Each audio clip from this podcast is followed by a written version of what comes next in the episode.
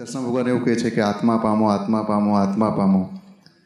તો આત્મા શું છે અને પછી કૈવલ્ય જ્ઞાન જે વાત થાય છે એ બંને વચ્ચે જ્ઞાનમાં શું તફાવત છે અને એ વચ્ચેનો જે ગેપ છે એ કઈ રીતે પૂરો કરો અને ઉદાહરણ આપી સમજાવો છો? શું નામ કહ્યું તમારું? વિપુલ. તો હું વિપુલ છું કહીએ તો છીએ. પછી કહે મારું નામ વિપુલ છે. તો કઈ વાત સાચી? મારું નામ વિપુલ છે. હમ કહે ને આ ઘર મારું છે તો કેનારો ઘરથી જુદો હોવો જોઈએ ને? હોવો જોઈએ. એ પોતે કોણ? અને એ પોતે આપણે પોતે ખરેખર આત્મા છીએ. આત્મા એટલે સેલ્ફ સેલ્ફ એટલે હું. હું અત્યારે રોંગ બિલીફ છે કે હું વિપુલ છું આમનો હસબન્ડ થાવ આનો ફાધર થાવ આમનો સન થાવ આમનો બનેવી થાવ અને આમનો જમઈ થાવ કેટલી માન્યતા હશે. એન્જિનિયર છું હું ડૉક્ટર છું. ત્યાં તો રિલેટિવલી થયું. તો રિયલી તમે કોણ છો એ જાણવું. એને સેલ્ફ રિયલાઇઝેશન કહેવાય એને જ આત્મ સાક્ષાત્કાર કહેવાય એને જ હું પોતે કોણ છું ઓળખવું કહેવાય. અને એ ઓળખ્યું એનામાં જ આત્મ સાક્ષાત્કાર એનામ જ સેલ્ફ રિયલાઇઝેશન એ થાય એને આત્મજ્ઞાન થયું કહેવાય. બરાબર પછી વિપુલ જુદો અને હું પોતે શુદ્ધ આત્મા. પછી વિપુલભાઈ જે કરે, એ જોનાર જાણનાર દ્રષ્ટા તરીકે પોતે આત્મા થયો. હવે એ પોતાનું પદ મળ્યા પછી, હવે ત્રણ પગથિયા હોય છે. અનુભવ, લક્ષ ને પ્રતીતિ. એ જ્ઞાનવિધિમાં આપણને એ પ્રાપ્ત થાય છે હું વિપુલ નથી, હું શુદ્ધ આત્મા છું. પ્રતિથી બેસે છે.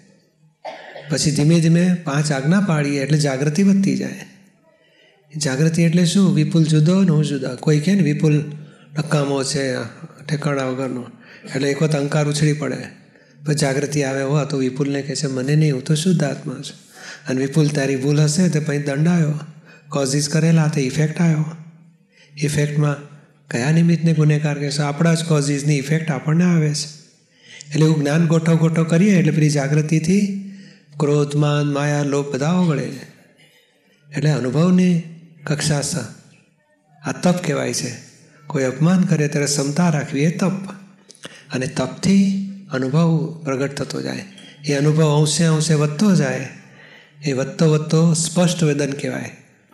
એટલે જ્ઞાનવિધિમાં અસ્પષ્ટ વેદન થાય. પછી વધી વધીને સ્પષ્ટ વેદન.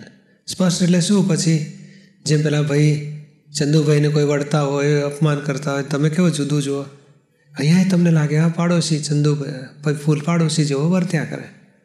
વાઈફના હસબન્ડનો રોલ ભજવે, છોકરાના પપ્પાનો રોલ ભજવે, પપ્પાના દીકરા તરીકે રોલ ભજવે, પણ અંદરથી તમે જુદા હો, વિપુલ નાટકનું પાત્ર તરીકે વ્યવહાર પૂરો કરે. તો એ અનુભવ દશા, એ બીજું પગથિયું કહેવાય. પેલું અસ્પષ્ટ વેદન, પછી સ્પષ્ટ વેદન. અને ત્રીજું પગથિયું કેવળ જ્ઞાન. એટલે જેને સ્પષ્ટ વેદન થયું ને એ પછી એક અવતાર પછી કેવળ જ્ઞાન થાય જ. જો સારો કાળ હોત ને ભગવાન મહાવીર જેવો, તો આજ ભાવમાં કેવળ જ્ઞાન થઈ જાત. આ કાળની વિચિત્રતા છે એટલે અહીંયા થતું નથી. તો મહાદેવ ક્ષેત્રે સિમંદર સ્વામી ભગવાન કેવળ જ્ઞાની પરમાત્મા, તીર્થંકર ભગવાન હાજર છે. ત્યાં જન્મ થાય, ત્યાં કેવળ જ્ઞાન થાય પછી નિર્વાણ એટલે મોક્ષ. એટલે આત્મજ્ઞાન અને કેવળ જ્ઞાન વચ્ચે એક જ આવરણ છે, એક જ જણે પેલું એક પાંદડું ખસ્યું એટલે પેલી બાજુ કેવળ જ્ઞાન. આત્મજ્ઞાન થયું એટલે કેવળ જ્ઞાનને વાર જ નથી લાગવાની.